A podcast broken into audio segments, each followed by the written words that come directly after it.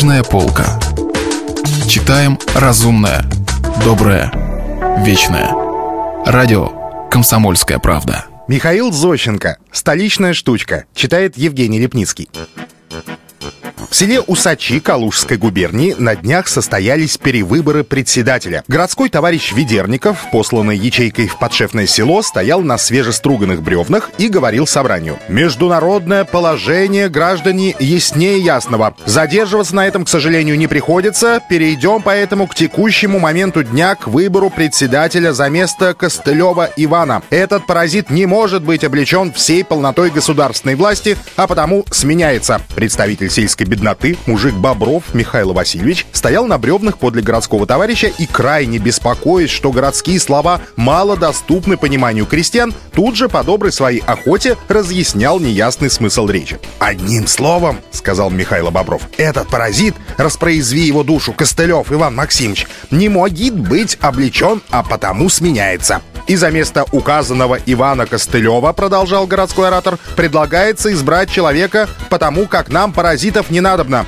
И за место паразита, пояснил Бобров, и этого язви его душу самогонщика, хаша он мне и родственник со стороны жены, предлагается изменить и наметить. Предлагается, сказал городской товарищ, выставить кандидатуру лиц. Михаил Бобров скинул с себя от полноты чувств шапку и сделал широкий жест, приглашая немедленно выставить кандидатуру лиц. Общество молчало.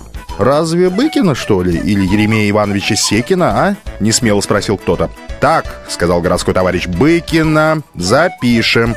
«Сейчас запишем», — пояснил Бобров. Толпа, молчавшая до сего момента, принялась страшным образом галдеть и выкрикивать имена, требуя немедленно возводить своих кандидатов в должность председателя. «Быкина Васю, Еремея Ивановича Секина, Миколаева!» Городской товарищ Ведерников записывал эти имена на своем мандате. «Братцы!» — закричал кто-то. «Это не выбор Секина Миколаев. Надо передовых товарищей выбирать, которые настоящие в полной мере, которые, может, в городе поднаторели. Вот каких надо, что все насквозь знали». «Верно!» — закричали в толпе. «Передовых надо, кругом так выбирают». «Тенденция правильная», — сказал городской товарищ. «Намечайте имена». В обществе произошла заминка. «Разве Коновалова Лешку?» — несмело сказал кто-то. «Он и есть только один приехавший из города. Он — это столичная штучка». «Лешку!» — закричали в толпе. «Выходи, Леша, говори обществу!» Лешка Коновалов протискался через толпу, вышел к бревнам и, польщенный всеобщим вниманием, поклонился по-городскому, прижимая руку к сердцу. «Говори, Лешка!» — закричали в толпе. «Что ж», — несколько конфузе сказал Лешка. «Меня выбирать можно. Сейкин или там Николаев, разве это выбор? Это же деревня. А я, может, два года в городе терся. Меня можно выбирать?»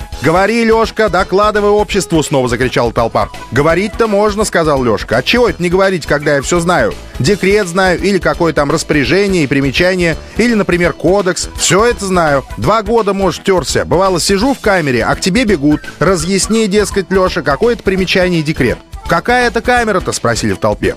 «Камера-то», — сказал Лешка. «Да, четырнадцатая камера, в крестах мы сидели». «Ну», — удивилось общество, — «за что ж ты, парень, в тюрьмах-то сидел?» Лешка смутился и растерянно взглянул на толпу. «Самая малость», — неопределенно сказал Лешка.